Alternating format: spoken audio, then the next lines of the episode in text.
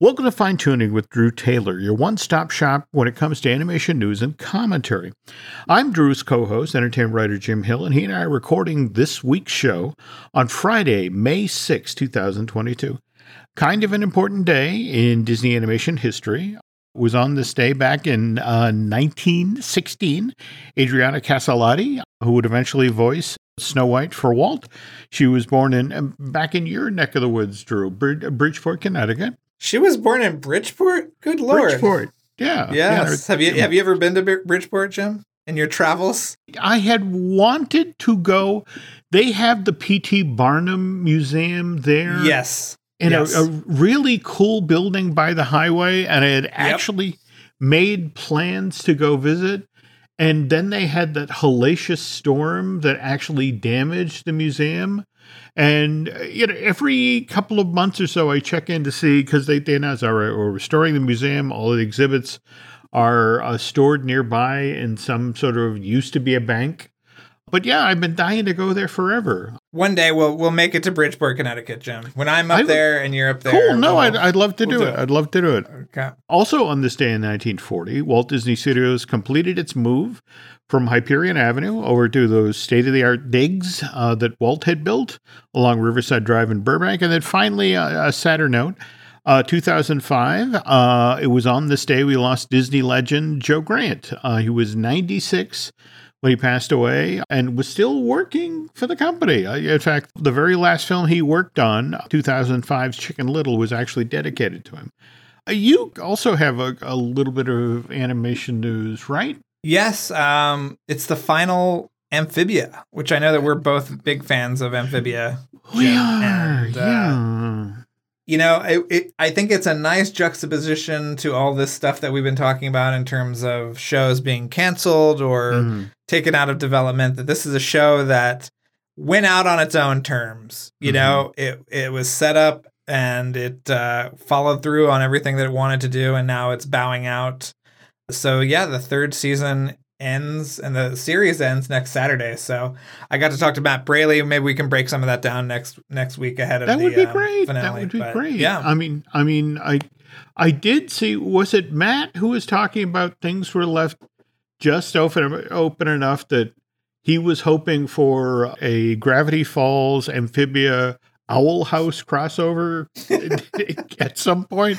Which let's do it. I think that's a great idea. He, you know, oh. there's a big, there's a book coming out, Jim. You know, we love our um, mm-hmm. Journal Three from Gravity Falls. So mm-hmm. there is a fully illustrated amphibia that kind of tells things from another character's point of view that we get into in our conversation. So, you know, the the lone piece of amphibia merchandise out there. Wow! Oh, cool, yeah. cool, cool. All right. Well, again, folks, we got a lot of news this news this week. And as always, the news portion of Fine Tuning is brought to you by Storybook Destination, trusted travel partner of the Jim Hill Media Podcast Network.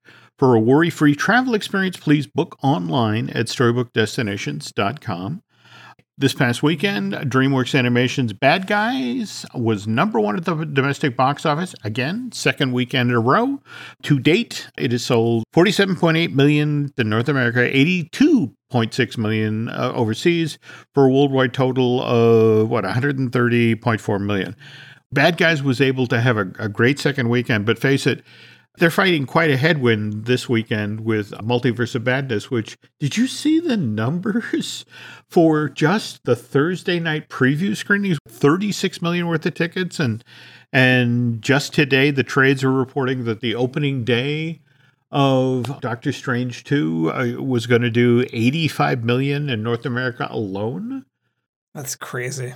That puts them over 120 million dollars already and weren't they initially just sort of lowballing it that to the effect of we think 175 maybe 200 for the opening weekend it's just crazy that we're talking about these numbers for a Doctor Strange movie that is the sequel to a movie that came out in 2016. But yeah, it is. Yeah, I think I think I don't know. I, I just want I want everybody to be kind of like you know to just just chill. However much it makes is great. Mm. You know, it's just we've never seen a movie like this that's been a sequel to not only the Doctor Strange movie, but the Spider Man, No Way true. Home, and WandaVision. I mean, this is a movie that's a sequel to a TV show. It's pretty interesting in yeah, that, respect.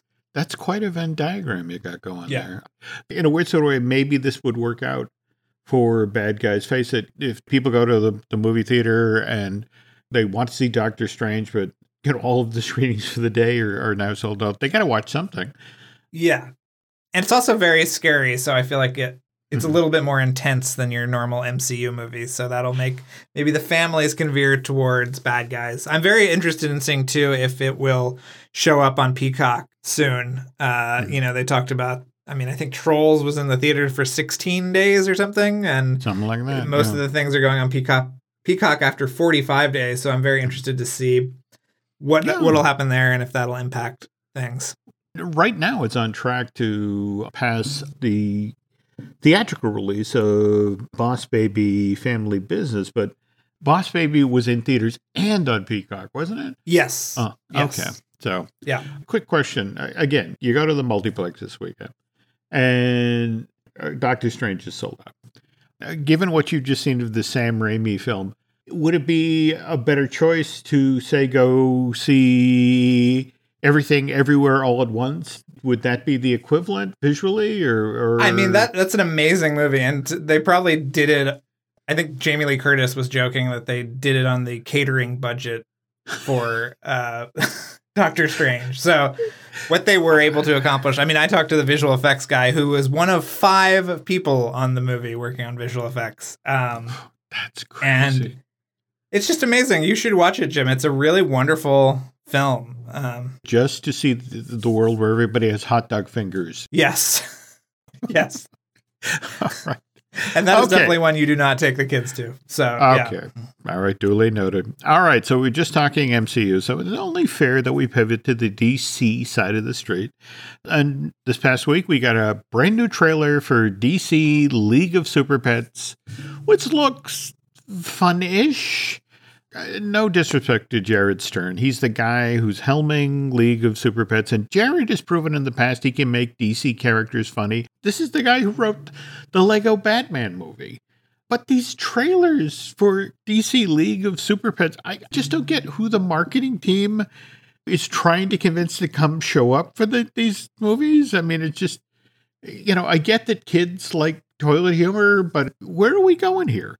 But if you look at the July 29th release date, that says this is a film that the studio has enormous confidence in. I mean, that's right in the middle of summer blockbuster season. I, again, I want the, the Super Pets thing to work, and I do honestly have an interest in seeing what Keanu Reeves does with Batman's voice. But uh, what about you? Well, I think the look is very off to Mhm. me. Like it's done by the animation is handled by Animal Logic, who I Mhm. think are some of the great sort of animators in the world. Uh, They Mhm. did Happy Feet and the Lego movies, and Mhm.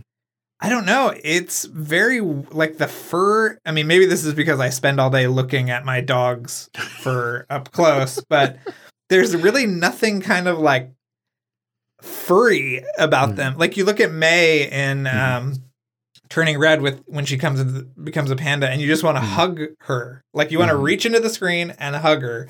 Mhm. And there is just nothing like that. It's really weird. They're just kind of slick and antiseptic. And I, I agree that the humor is very toilet centric. And yeah, I just, I wonder, I hope it's going to work. I know that Warner Brothers is super proud of it. I mean, Mhm. the weird thing too is that Warner Brothers only has two movies opening this summer theatrically that and Elvis. So yeah, I, I don't know. I want it to work, but yeah, that trailer did not instill a lot of confidence in me. Warner Brothers Animation actually does an amazing job w- with its line of DC home premieres Mm. that it, it regularly releases through Warner Brothers Home Entertainment. In fact, we got another one of that series earlier this week, Constantine, uh, the House of Mystery, that hit store shelves on, on May 2nd. And did you get a review copy of this? Did you get to see it? Or? No, I didn't. I I watched uh, Catwoman Hunted, which is now on HBO Max, which is Oh. really really fun. It's kind of like the Lupin. It's Mhm. it's complete. It's Japanese animation, and it's like a the Lupin take on on Catwoman, and it's super fun. You should really watch it, Jim. I think you'll have a really great fun. time. Yeah. On the other hand, Constantine, the House of Mystery, this picks up where Justice League Dark Apocalypse War, uh, which Warner Brothers Home Entertainment released two years ago on, on May 5th. And in this home premiere, Constantine sends a flashback in time to create a new Flashpoint. And then Constantine wakes up in the House of Mystery with no recollection of how he got there. And each room he enters, he's set upon and murdered by his friends who are now demons. Which to me still This sounds. is this that this is this movie or was that is that Justice League Dark? This is Constantine House of Mystery, which again, him being murdered by his super friends, it- that, that still sounds better than listening to Batman's dog talk about how bidets are drinking fountains for dogs. So, Yikes. quick question: the folks who do the the, the DC home premieres are, are they actually on the Warner slot? I mean, I I know. The folks who do Disney television. All right, I'm getting the name wrong again. It's Disney branded television, right? Well, I think what did you tell me, Jim? That Disney television animation is now a part of Disney branded? Like branded is the superstructure? you know, again, the, the material I get from them it toggles back and forth. They seem to be interchangeable. yeah. And I, I don't know if you saw that they were releasing art earlier this week for the continued changes at Epcot. And they walk this art out not as concept art, but as marketing art. well, This is also in that same window of time where whenever Imagineering talks about something they're they're about to add to the parks, they talk about how it's an activation. Which of the films I, I, I forget, you know, stop trying to make fetch a thing. you know, Yeah. it's like activation and marketing. It's like, oh, okay, whatever. So uh, again, are the the Warners? I think they're so I'll tell you what the building I believe they're in is you know if you're going down Riverside towards Disney yeah, and there's that building on the right that is Mhm. right before the I think it's the New York Film School building. oh, They're in that building as far as I can tell. Okay, so not actually Yeah. on the lot. Okay, Not on the lot, but I think they might be consolidated in that that new Frank Gehry building, which is Oh. being built right Cool, now. All right. Yeah, That is kind of the standard for the industry. I mean, face it, Disney television animation isn't on the Disney lot. They're they're up in Glendale, somewhere on Sonora, as I recall. yeah. They were they are across from the old Disney. Maybe they moved into Disney Toon Studios, but Uh, that was a great facility. I think I'm the reason that they said no free snacks or something. Because I would always go over there and steal candy um, from Uh, uh, Disney Toon. well, maybe my one. candy theft caused them to close down Disney Toon Studios. Maybe that. Maybe I, am the res- hope You're happy, Drew. Yeah. Jeez. Okay.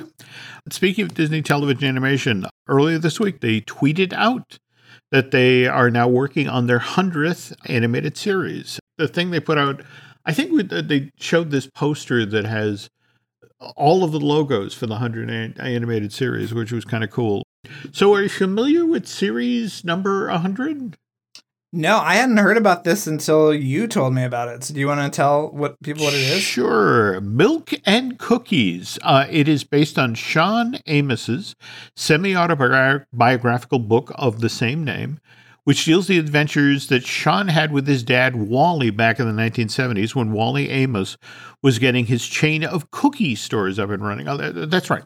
This Disney branded television show is going to tell the origin story, sort of, of famous Amos cookies. Lightly or maybe quite heavily fictionized. The, the log line reads along this effect uh, Milk and Cookies follows the summer adventures of harmonica playing middle schooler Ellis Johnson as he begrudgingly helps his wildly optimistic and possibly quite magical dad open the world's first cookie store in 1970s Hollywood, California. Again, press material is somewhat confusing because it, it refers to a singular teleplay for, for milk and cookies uh, because everywhere else which, which suggests one show like, we're doing a special but everywhere else disney is talking about how milk and cookies is an, uh, an animated series that's currently in development at their studio by the way folks if you would like to check out the book that this uh, Disney's animated version of Milk and Cookies will be based on. It's going to be published later this month on May 24th. Uh, will be published through Little Brown's Young Readers Division. You're gonna go to Barnes and Noble and ruin the ending.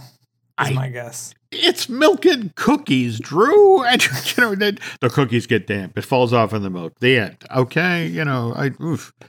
Well, as long as we're, we're talking about animated series, last month, Drew, you wrote that amazing story uh, for the Wrap about Netflix stopping development production on five of the animated series they had in the works. I was really startled when I discovered that, that one of these shows, Dino Daycare, came from Chris Nee, the, the woman who brought us Doc McStuffins.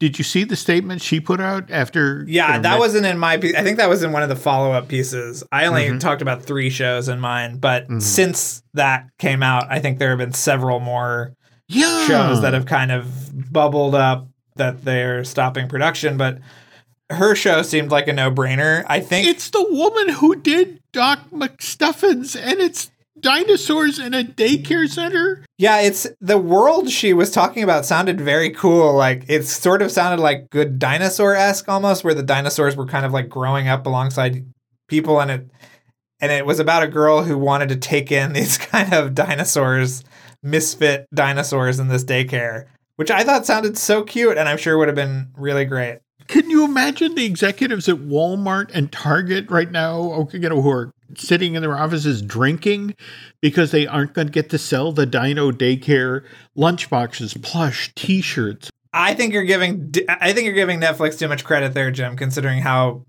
poor a job they've done to merchandise their other shows, which was an area of contention to the cre- creators that I talked to mm-hmm. during my investigation. Um, is that there is just no there's no consumer products, there's no marketing tie-ins, you know, unless it's the only thing they really do that with is like Stranger Things and maybe Bridgerton. So maybe that's a reason maybe, you know, she didn't want it on Netflix if there was not going to be any kind of ancillary um, stuff out there. It's so weird that you said it because I, I was in Target and there was 30 to 40 different Stranger Things products. So they can do retail when they want to. But again, something like a Dino Daycare would have been no brainer, doesn't even describe it. But they're a strange company. In fact, I saw you earlier this week on social uh, media commenting on Netflix response to your Wrap story. Can you talk about that? Yeah, Jim. So they they responded to my piece basically by having a really hastily written blog post that they put up. But what was interesting is that one of the show, well, a number of the shows that they cited as being like these exciting new Netflix shows uh, are all licensed. they are like, you know, Boss Baby and Sonic and Dragons and stuff like that. But the other thing is that the uh, Me and My Human or whatever that one is called, that one was actually in development alongside Centaur World and City of Ghosts. So that show is actually is actually not a new show that's coming out. That is an old show that they just have not released yet. So it was a little bit of a disingenuous response. And I will say that when I wrote the article, I told Netflix listen, if you want to refute this, give me five shows to announce that are very exciting and cool. Now, this is not to say I don't think there are any. I th- I hope that there are some exciting shows coming out, but uh, I don't think that press release really uh, calmed people down, especially when they, you know, there were reports coming out, late, you know, earlier this week that. Meghan Markle's show got canceled. It's like, well, nothing is safe over there. Uh, uh, well, again, it, it, it's Netflix. It, their version of "We don't talk about Bruno" is "We don't talk about cancellations." So, oh, speaking of Encanto, uh, that Walt Disney Animation Studios film has been bubbling up in interesting ways, which Drew and I will discuss on the second half of today's show. When you need mealtime inspiration, it's worth shopping Kroger, where you'll find over 30,000 mouthwatering choices that excite your inner foodie. And no matter what tasty choice you make, you'll enjoy our everyday low prices, plus extra ways to save, like digital coupons worth over $600 each week. You can also save up to $1 off per gallon at the pump with fuel points. More savings and more inspiring flavors make shopping Kroger worth it every time. Kroger, fresh for everyone. Fuel restrictions apply. I know you and I talked about that heavily hyped version of We Don't Talk About Bruno that they did on the Academy Awards back in March, right? That was terrible. It was terrible. Was absolutely terrible. It was. But did you see the version earlier this week uh, that was done on American Idol? Dated Disney Night. No, I mean I'm very aware of Disney Night, but I did not know that they did. Uh, we don't talk about Bruno. How was it? They started the show with it, and it was actually surprisingly good. But uh, to be honest, probably one of the reasons it was surprisingly good is it featured Ad- Adassa, the uh, the voice of Dolores, and Rhenzy Feliz. He's the voice of Camilo from Encanto, and Adassa has really been making hay while the sun shines here. She also appears in a video version of We Don't Talk About Bruno, which was done by the Brigham Young University Vocal Point Group. I, I, guess it's a young performers group, but it's it's up on YouTube right now. It's really quite cleverly staged, especially the final portion of the song and Adassa did, in fact, have a career as a singer prior to Encanto. I mean, she had three albums. She had songs that had considerable airplay and spent some time on the charts. And she's collaborated with Missy Elliott. But now that the continuing popularity of We Don't Talk About Bruno is suddenly the thrust Adassa back into the spotlight, and she is happily saying yes to whoever wants to have her come sing Dolores's part in that song again. I think the BYU performance, Jim, will be a nice uh, counterpoint to the Under the Banner of Heaven series on Hulu. A nice kind of a whole Mormon night there. Yeah. oh dear. Interesting that she's becoming a celebrity of sorts on the back of Encanto because the only real name actor in that cast, I would argue, is John Leguizamo, the, the voice of Bruno. And you know, it used to be that you saw a lot of big name celebrities doing animation, and it's not that people are completely stepping away from this. I mean, we're just weeks out from when Lightyear opens, and Chris Evans voices the title character in that. But it's certainly different than it was back in the mid 90s, Drew, when, you know, you had Mel Gibson as John Smith or Demi Moore as Esmeralda. What I always found fascinating is how Disney found its voices. Walt used to find a lot of his voices on the radio. For example, Clarence Ducky Nash, you know, he found that voice for Donald Duck. Who was driving to work one day and, and heard this guy on the radio. Likewise, Jerry Colonna, who did all sorts of work for Disney, he was, you know, a part of Bob Hope's radio show. And that was like, ooh, there's the voice for the March Hare, or ooh, there's the guy we need for our railroad cartoon. Whereas when we got to the 1960s, Walt really did cast out of the TV guide. Have you ever heard the story about how Dean Jones got hired by Disney? No, I mean I assume that there was there was some kind of trap in the forest, and Dean Jones just walked by, and they kind of kept him uh, in the you know in, in the back of one of the stages. But no. he did do uh, quite a bit of work for Disney. But yes. in the weird sort of way, it may have been the laziest piece of casting in the history of Hollywood. The Wonderful World of Color aired on television on Sunday nights on NBC, starting at at seven thirty. Well, NBC had a half hour sitcom for two years in front of the show called Ensign O'Toole that Dean Jones starred in. And the show really didn't do all that well. And eventually it got canceled. And Dean's like, what am I going to do next? And he gets this call from Walt Disney to the effect of, hey, can you come into the studio? And, you know, we're going to do this thing called That Darn Cat. And I really, I enjoyed seeing you in the show before my show. So, hey, why don't we work together? And it was just sort of like, Dean was like, you know, if my show had, I would have never gotten hired by Disney if my show hadn't run before his show. And Walt would tune in, say, for the last 10 or 15 minutes, you know, we are waiting for his show to come on. But yeah, I mean, if you look at the animated features during the 60s, they're Eva Gabor and Pat Buttram, you know, who did their first work for Disney in Aristocats. I mean, this is when they were both on Green Acres. Even after Walt was gone, that then became the tradition at Disney about what would Walt do? It's like, well, Walt cast people off of television. So let's get, you know, Bob Newhart to be Bernard for uh, the Rescuers. And it was only when Disney reached out to Howard Ashman to come work on The Little Mermaid that things changed. Then the company began, you know, looking at, you know, I mean, Howard newest friends from Broadway. In fact, Jodi Benson, the voice of Little Mermaid, she had been in Howard's show, the Smile, the thing he was doing with Marvin Hamlisch, that had a really short run on Broadway. In fact, Jodi's big song in Smile is a number called Disneyland. Uh, you ever heard the song, Drew? No, I've never. I I did. I want to watch the original movie that Smile was based oh. on as well. I know somebody put it out on Blu-ray recently, so I might have to do some digging on Smile. You know, I love me some Howard. Yeah, so. it's a, it's a pretty cynical comedy from from the seventies about the, the beauty pageant game. Even during that period, Disney was still trying to sort of revert to its old playbook. When Howard was looking for somebody to voice the Sea Witch, well, you know the stories about Bea Arthur, right? I had I had not heard this, but I mean it makes perfect sense. Disney has this new big hit, The Golden Girls on NBC.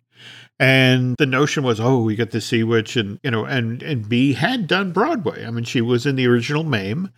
Her husband Gene Saks directed a lot of the Neil Simon comedies on Broadway. So, you know, Howard knew of, of, of Gene and her husband. She was like, "Oh, that would be cool. Yes, let's reach out to Bea Arthur and see if she'd be willing to be the voice of Ursula." And so they begin the overture and they figure, well, she's already working for Disney. We're halfway home. And they get this note back from Bea Arthur's agent to the effect of Miss Arthur is very offended by this offer because you're asking her to play a witch. And, and it's one of the but no, no, no, it's it's a sea witch. It's the Little Mermaid. It's a great song. Did you look at the song? And so she said no. And so, but in a weird sort of way, Howard's like, don't worry about it. I know exactly who to go to, and goes quickly and, and grabs Pat Carroll, and the, the rest is history. Who's still doing her? And she was in in the the Mickey Mouse short last year, I think, or two years ago. Yeah, yeah, crazy. But there are people who have said no to Disney when it comes to animated features. I mean, we know about Harrison Ford; they wanted for Kerchak in Tarzan. Likewise, Chris Rock. I, you know, I mean, I, I guess Chris Rock said no to Turk, and it supposedly insinuated that it was somewhat insulting as an African American man to be asked to voice a gorilla in the story of Tarzan. But then when the yeah. folks came calling for Madagascar, the zebra character, absolutely, I will take that on. Do you know of, of, of any other well, I mean, the famous one is Jack Nicholson, right? Like that's yeah, that's the big but one. But that was money, right? Yeah. I mean, he was willing to do it, but he wanted Joker money to do it. I mean, when when we talk about the celebrity era of the animated film, to me, the kind of like nadir of it, I guess mm. you would want to say, is the is the Brad Pitt Sinbad movie. That yeah. was like kind of obviously Katzenberg was super horny for celebrities, and uh, he was, he was, you know, and that movie just did nothing. And I, I think it's mm. a pretty good movie, but you know, I think I, I agree. That was I agree. But, you know, everything kind of like we had the you know Robin being in Aladdin was kind of the upswing, mm. and then that was sort of like the okay, maybe we don't need uh, everybody in it. And then we you know we've heard some famous you know some people getting swapped out at the la- you know last minute, whether it's Bill Macy in um, Finding Nemo or yeah. Elizabeth Banks in Inside Out or whatever. But yeah, I would pay good money to hear Bill Macy's take on on Marlin. Yeah. That version of the film where it's you know again you don't even learn about the tragedy till you know it's all done in flashbacks and you don't get to see the full Barracuda attack till like two thirds of the way through. Yeah, I think it was at the beginning of the third act that you finally get it. But that's also the version where William Dafoe's angelfish character is revealed to be a liar the whole time. And it just, I mean, there's, there's so many ideas they tried with uh, the original Nemo that did, didn't make it on the table that are just fascinating. Yeah. I mean, I think the Encanto thing is great will end up being great i'm sure because mm-hmm. they're all young performers who you're right are not mm-hmm. huge mm-hmm. names and don't have a lot of obligations for other things and you know we've heard chapek repeatedly call this the new disney franchise mm-hmm. so you know it helps when people are ready to go jim and eager to be on dancing with the stars or whatever whatever it is that comes up one of the reasons I'm I'm really eager to go out and catch the bad guys in theaters is Sam Rockwell's work as the wolf really sounds great, but likewise Awkwafina as the tarantula character. If you think about it, Awkwafina did this film. She also did a great job in Raya and the Last Dragon. Likewise, was a lot of fun in Shang-Chi and the Legend of the Ten Rings. And do you remember how Bette Midler was in everything for Disney in the 1980s? I mean, Jim, who could forget the the classic short film The Lottery? Filmed on location at the Disney MGM Studios, a movie I still don't believe exists completely, but uh, I actually saw it. And in fact, I just came across a great story of when Garry Marshall was shooting this thing on the back lot. They picked Garry to shoot the lottery because he had just finished making beaches with Bette. You know, they get along fine. And it's, hey, we have this special project and could you come to Florida and do it? So they set up on New York Street you know, and they they they start they're going to do the exteriors in the newly finished New York street, and so they spend a, you know the earlier part of the day dressing the set. They put down cigarette butts and they put down trash and they put graffiti on buildings, and so they finish shooting for the day, and it's like okay, uh, that's a wrap, and they put up the signs, hot set, and they go home, and they come back the next morning and every bit of set dressing, the cigarette butts have been swept up, the graffiti has been scrubbed off of the buildings, you know, you know and it's what, what happened? And it's like, it's Disney's famous custodial team, you know, just came in at night. And it's just sort of like, oh, somebody's gotten the theme park dirty.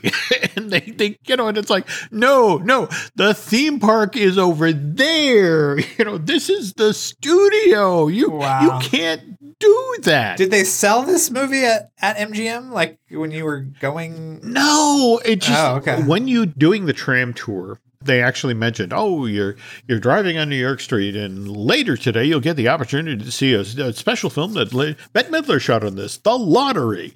You know, and so then you you watch The Lottery, and then there was literally Drew, there was an entire soundstage space where I and you have to remember the way that the the backstage studio tour worked is you had these these tour corridors that were two and three stories off the floor that could look down into yes uh the soundstage spaces and they had the they actually had louvers that they could open and close just in case it, the cast and crew were feeling self-conscious lower the louvers and but you're on the second and third floor but in order to get down to the theater uh, where they showed uh, the Michael and Mickey film and then would show you coming attractions for the very next things Disney was doing. They had to create a way for you to walk down from that second and third corridor space down to the ground level. And what they did is you, you it was these these series of ramps that took you past costumes and sets that you'd seen just seconds before in the lottery film. It's like, oh, there's the subway set, or oh, there's the inside of, of Bette's apartment as a music teacher, and you know, but you, you, it was the way the Imagineers got you back down to the ground level, and then I think at this point you got into the the post section. I mean, this was the place where you saw the the sound design film. It paired Mel Gibson with Pee Wee Herman, and yes, I think the editing thing that they had with Goldie Hawn and Rick Moranis. I mean, anybody who yes. worked at Disney at that time was in this thing. What a magical, magical time! There were many words I would use to describe, you know, that movie. Magic for a, for a listen for a, an 11 year old kid to go through that and like see everything and see all the animation. It was it had a formidable experience. It's it's like the Farrah Fawcett poster of your childhood, Jim. That was the Disney MGM Studios early years for me. You know, it really really left a mark. You have to remember, I was born in '59. I believe it was the, the Raquel Welch and the okay. uh, the one what, million the years million years. There we go. Yeah. All right, you know, lots of animal fur. So that's entirely too much information, folks. Okay, so speaking of, of information, I have to share with you this piece of information. If you were not listening to Drew Taylor's Light the Fuse podcast, folks, you are missing out on some truly amazing stories. What are you guys doing this week? This week, uh, I forget who we're talking to this week. Next week, we're talking to David Vickery, who's actually a VFX supervisor for ILM, who just mm-hmm. finished up work on this little art house movie called Jurassic World Dominion. And he was actually the VFX supervisor for DNEG for Rogue Nation. So we talked to him, and he gives us a lot of great stories and how they pulled off some of the amazing, very invisible effects for for Rogue Nation. Cool, cool. Oh, definitely sounds like something to worth listening to. Uh, speaking of which, uh, hopefully we have a couple of, of shows here that, you might want to listen to as well. We've got a Disney Dish that I do with Len Testa. We've got Marvelous Disney I do with Aaron Adams. And we just uh, relaunched uh, Looking at Lucasfilm with Brian Gallen. And people seem to be enjoying that and looking forward to getting the chance to talk about the stuff that's coming over the horizon from uh, the, the Lucasfilm folks, like the Obi Wan Kenobi limited series, which starts up tail end of this month. Can't wait to get back to Tatooine, Jim. It's been a few weeks. Need to see what's going on there. A lot of sand, I'm imagining. Any any other Uh, planets in this universe we could go to, And- maybe. And remember the future of the, the Star Wars franchise. That's what we want to do in the parks because people right. aren't interested in what happened in the past. No, No. not at all. No. Okay. If you're not following Drew on social media, you're, you're missing out on some great stories and some really funny comments. Uh, can you tell folks how to, where they can find you on social media?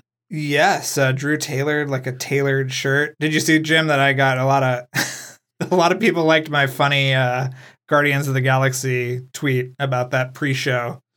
Uh, I don't know if you saw that. Yeah. Yeah. It's just, Pretty Okay. embarrassing. yeah, strange moment. yeah. Okay. Uh, for us on social media, you can find us on uh, Twitter and Instagram at Jim Hill Media, and over on Facebook is Jim Hill Media News. Finally, folks, if you could do Drew and I a favor, if you could head over to Apple Podcasts and, will not only rate and review what you're listening to now, fine tuning, but also light the fuse, uh, that would be very helpful. And I think that's going to do it for tonight. So uh, thanks for listening, folks. We did it, Jim. Uh, we got through another episode. Woo! we did, we did, and uh, again, uh, the show will have posted by that. But happy Mother's Day to all the mothers out there, and um, we'll talk to you soon. Hey, fifty-three, not terrible for a show we basic